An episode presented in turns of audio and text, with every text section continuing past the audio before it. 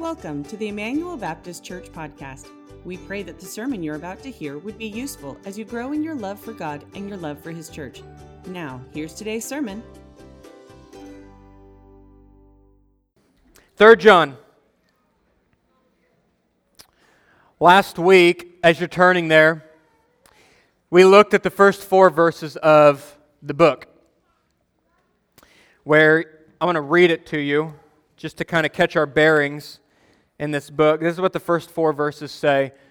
We'll be looking at the next five after that. It says, The elder to the beloved Gaius, whom I love in truth.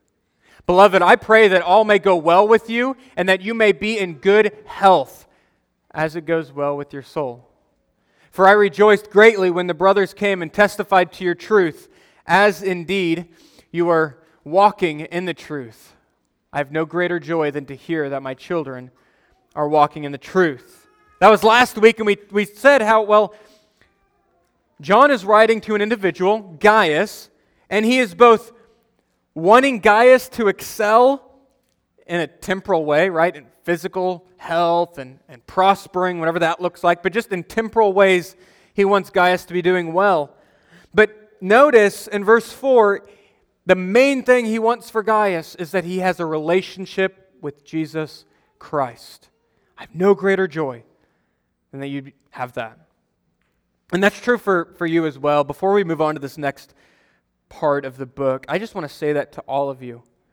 There's nothing more important in this world. Nothing. Even the people you love.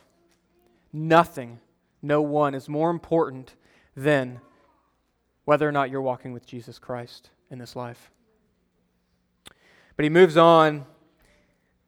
We're going to look at verses 5 through 8 this morning. Let me read it to put it in front of us, and we're going to consider a few things about it this morning. This is what he says in verse 5 Beloved, it is a faithful thing that you do in all your efforts for these brothers, strangers as they are, who testify to your love before the church. You will do well to send them on their journey in a manner worthy of God. For they have gone out for the sake of the name, accepting nothing from the Gentiles. Therefore, we ought to support people like these, that we may be fellow workers for the truth. It's the passage I want to look at with you this morning, just briefly. Consider a few things. Really, two topics that I want us to look at, two themes that I see in this verse celebration and striving. Celebration and striving. I always go out on a limb whenever I use a sports analogy, especially a football one. I'm going to do that this morning. DeSean Jackson, an NFL wide receiver, had um, at least four times the record at least the standing record in the NFL for yards per reception, four different times. Incredibly talented individual. And I was just watching on YouTube to get to know a little bit of this guy before I mentioned him in a sermon, and uh, just watching highlight clips of DeSean Jackson. And I mean, just incredible catches that he has made before. But there is one time where makes an incredible catch. I don't remember what it was, like some maybe 70 yards, 60 something yards and he runs the last little bit to get to the end zone, doesn't think anyone's close to him, and he stops too soon and drops the ball to celebrate.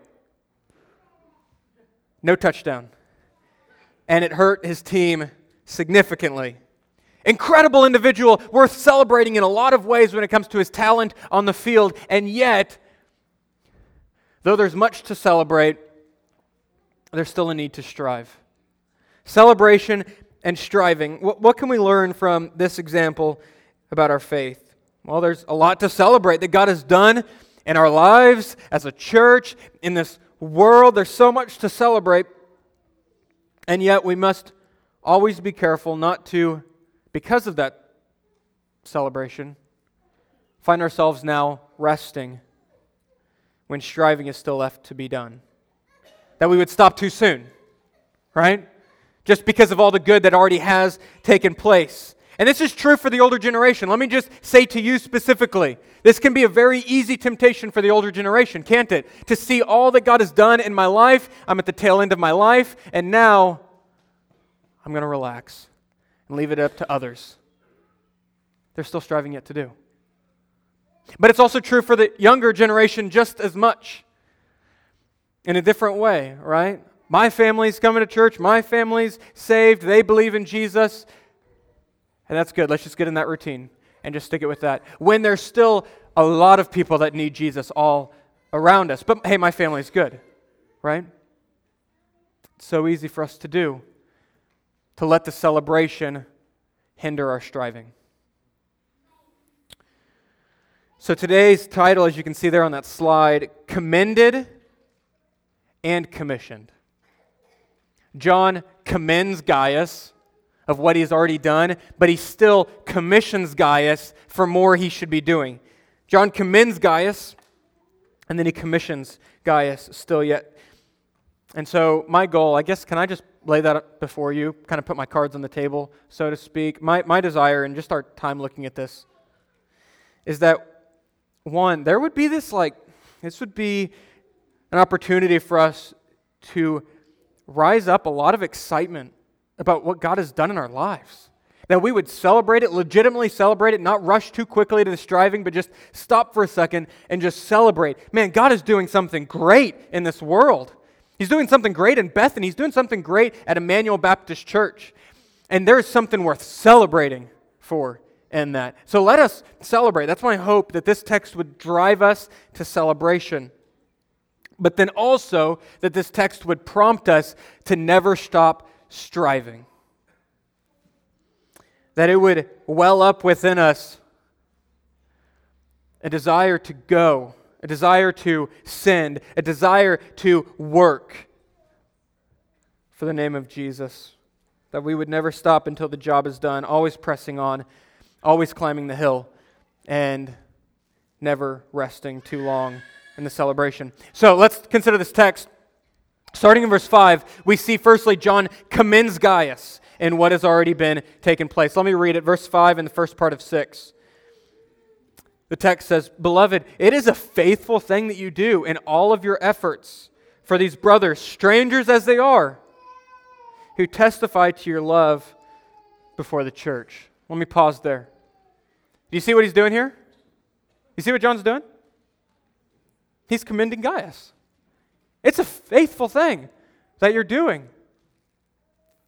Gaius, just to give you a little bit of context, there were missionaries coming through Gaius's town. Gaius is a Christian, probably a leader within a church.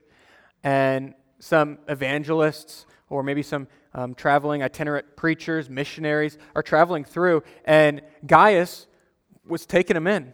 He was housing them, he was feeding them, likely clothing them giving them an opportunity to bathe, and then sending them well supplied with food and whatever else they might need to continue on in ministering and preaching the, the gospel to people that need to hear it. And so John hears about this and he says, Man, Gaius, it is a faithful thing you're doing. It's a faithful thing you're doing. And I think, let's just take from that Gaius' example that the Christian life is not just a set of beliefs. The Christian life is something to be lived and done faithfully. Gaius, what a shame it would have been if Gaius was a Christian just in beliefs. He was just a man that walked around knowing the right stuff up here. And that was all his Christianity was for Gaius. What a shame that would be. What a shame that is for so many people that that's the extent of their Christianity. But Christianity isn't just a set of beliefs or things that they know, but it's actually a life lived and things done. It's a, it's a transformation of, of life. I uh, was just talking to somebody last night. Someone up to this point, still, I did not know to be a Christian. Zero. Zero uh, fruit that I've seen where I'm like, man, that person's a Christian or maybe a Christian. None. Like, I, I am confident not walking with Jesus. And then just talking to them, They just mentioned, like, just offhanded and, like, nonchalantly, like, just very casually worked it into the conversation, just saying, I mean, and since I'm a Christian, yada, yada, yada. And I, I mean, I didn't say anything, but I'm going to have to have a follow up conversation because nothing's ever told me that. What a shame that would be that were any of us, right? I wasn't Gaius. It was evident by the things that he did, the things that he did for these missionaries, the way that he lived his life. Christianity is not just a set of beliefs, it's a life. And notice what he was doing faithfully, or who he was doing these faithful things for. His brothers, Paul says, other Christians, missionaries, but strangers. You see that? Strangers as they are. Gaius, you're faithful for them. Strangers.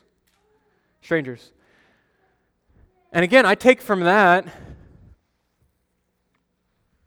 our Christ likeness, our being ambassadors of the gospel, our living like Jesus for other people to see, isn't just for our day to day relationships, right? Just for the people that are right next to us, the people that we see every single day, right? It's also for the person that we will never see again and never have seen before. It's for the strangers as well, right? And so we're getting it completely wrong if we're nice and Christ like to our neighbor, but hateful to the cashier at Hy-Vee and St. Joe. Right? You tracking with me? It's completely missing the point. Completely missing the Christ likeness if we are doing the things we should be doing in front of the people that could hold us accountable for it, but yet leaving our normal context and just not representing Christ at all. We're missing it, if that's the case. John commends Gaius that he was living a faithful life for brothers, but strangers even. And I think in that way, wouldn't you say that Gaius was a glimpse into Jesus? What Jesus looks like in the way he was treating those strangers? He was kind of a glimpse into, man, that's how Jesus would act. It's like Boaz, right? I mean, a few months ago we looked at the book of Ruth.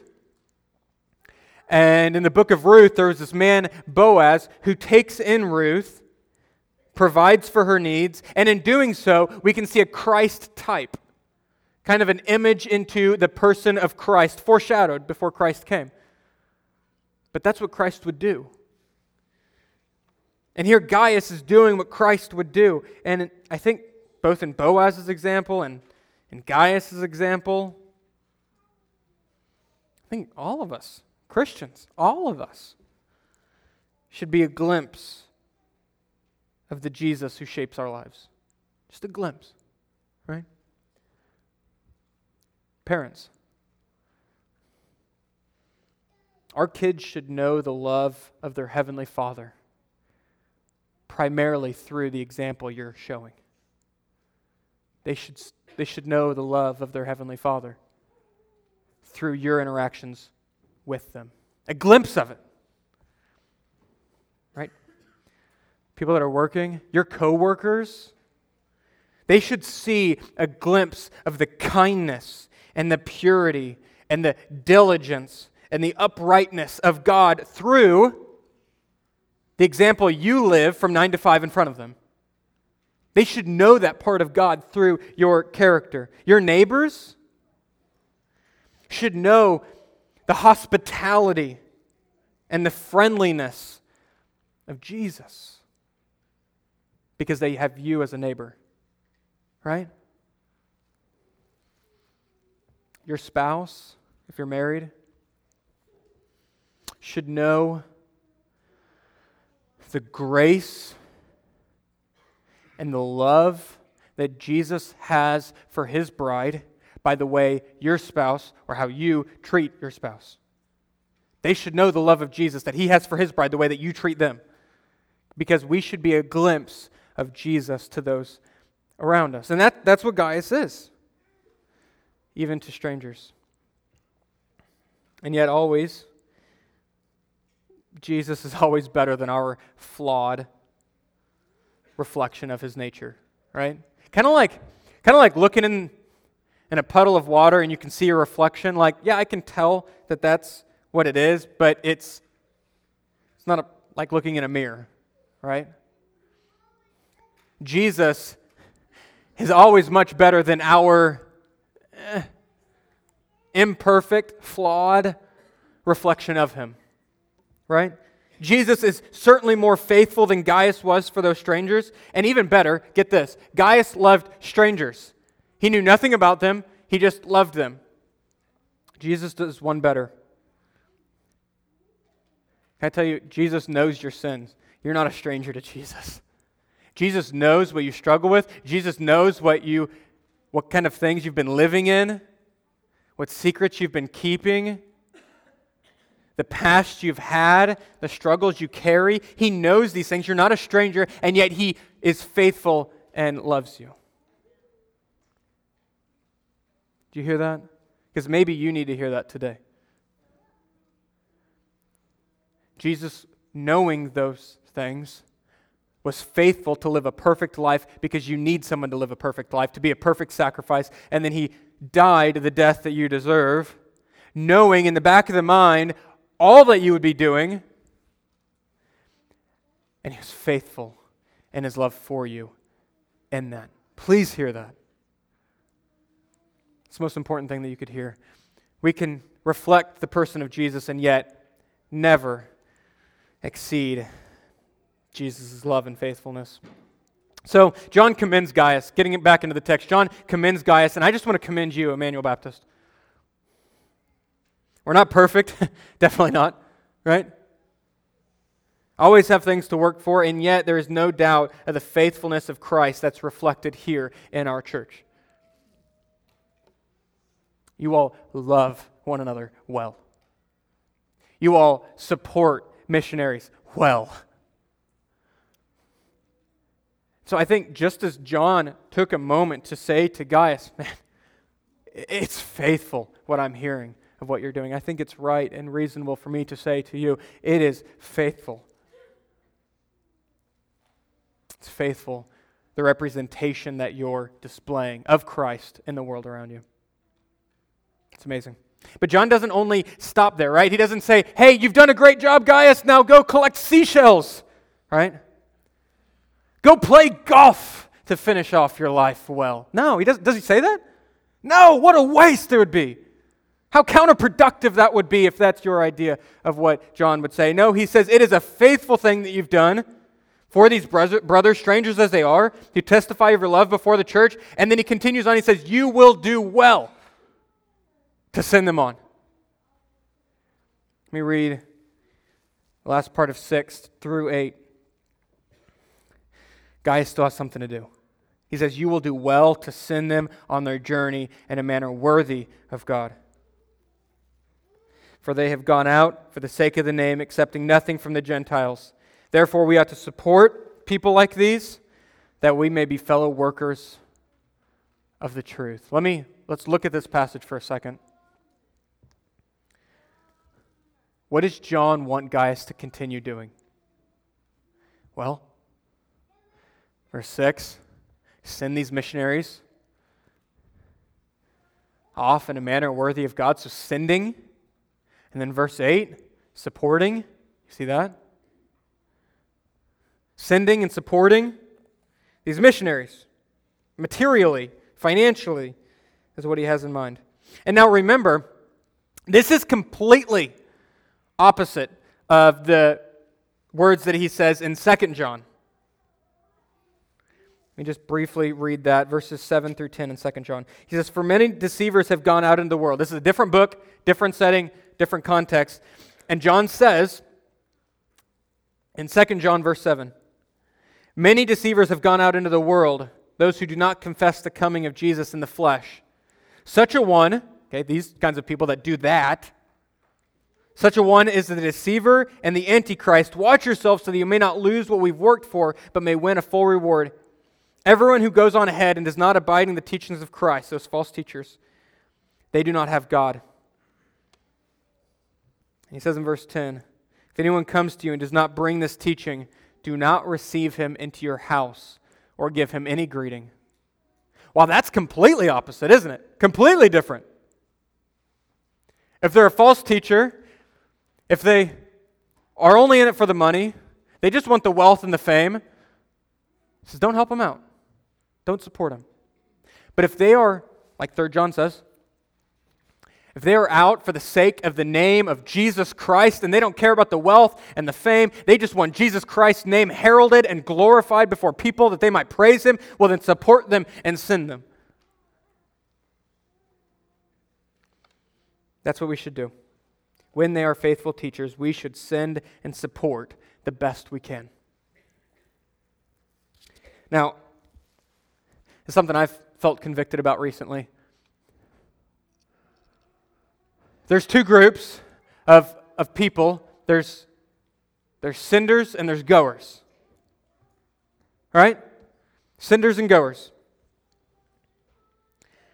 And I guess my personal challenge for you today would to not box yourself into being in the send group forever. Don't make up God's mind for you in that regard. You don't know the future. Don't box yourself in to being in the send group forever. Just because you are today doesn't mean that you won't be called to go this time next year. And I think I think oftentimes we just say, "Oh yeah, that's just that's not for me. I'm a I'm a sender. I'm going to stroke those checks. And I'm going to live my life." And maybe that's what God has you to do. I'm not saying that's not the case. But maybe we haven't even turned our attention to the possibility because we're scared of the possibility that God has it planned for you to not send right now, but to be sent. And you might say, man, that would disrupt everything in my life.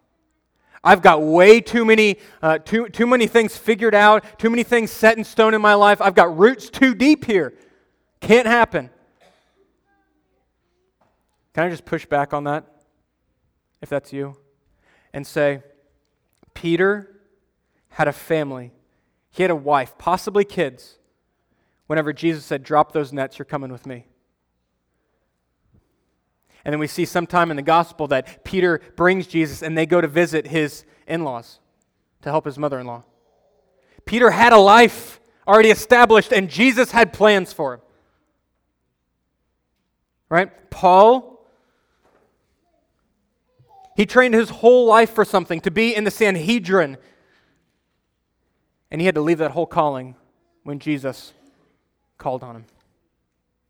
Matthew, I could go on and on. Matthew was excelling in his career, he was a prestigious tax collector.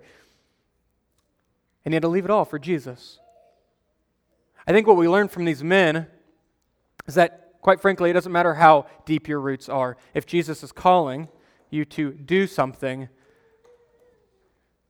I think his calling should trump our excuse every time. So just pray about it. I guess that would be my challenge. I think we don't pray about it enough. And if you'd be scared to pray about it, maybe that shows you've already told God no from the start. I think that's something Sarah and I have been convicted about. We've stopped praying about that possibility. And maybe we need to start praying about that possibility. I think we all should be. I think we all should be. When God wrote this letter, or when John wrote this letter, sorry, Gaius was clearly called to be a sinner, though. Right? At least for that time, he was called to be a sender and to equip people. And when we do that, I just want to look at this last part, verse 8, and then we'll be done. When we send people, when we support people like these, verse 8 it says, Then we may be fellow workers of the truth. When you're a part of the work of God in this world, you are a fellow worker in the truth. A lot of times, Trent, whenever he's leading us in music, right before he prays over me in the sermon, he sometimes prays. He didn't do it this week. I was going to say it, but he didn't. Um, something along the lines of, May we not just be hearers of the word, but doers. Right? It's out of James 1 May we not just be hearers of the words, but doers of the word. Here, I think John is saying, may we not just be receivers of the word, but workers of the word. May we not just be receivers, but actually people that send it out and do something with it. Whether you're a sender or goer, whatever part you're playing in the operation, may we not just be a receiver, but may we be a fellow worker. I don't know about you, but I don't want to hear one day, welcome home, faithful receiver of the gospel. Right? I want to hear, well done, good and faithful servant of the gospel, worker of the gospel, contributor to the good news going out to all people, nations, and tongues. So, today, let's celebrate. There's a lot worth celebrating, right? There's a lot to celebrate what God's doing here at this church. Primarily our salvation, secondarily, all that He's showing in our family growth and all these things. Let's take time to note God is working and He's faithful. But let's not let that stop us from continuing to strive. No matter what season you're in, there's still so much work to be done for the kingdom. God's work in you now won't always look like what His work for you in the next chapter will be like. Let's, let's celebrate, but let's also strive. Okay? Let me pray for us. Thanks for listening to today's sermon. If you live in or near Bethany, Missouri, we invite you to join us for our worship services held on Sunday morning and Sunday evenings, as well as our various activities on Wednesday nights. For more information on how you can get involved, visit our website at bethanyibc.com.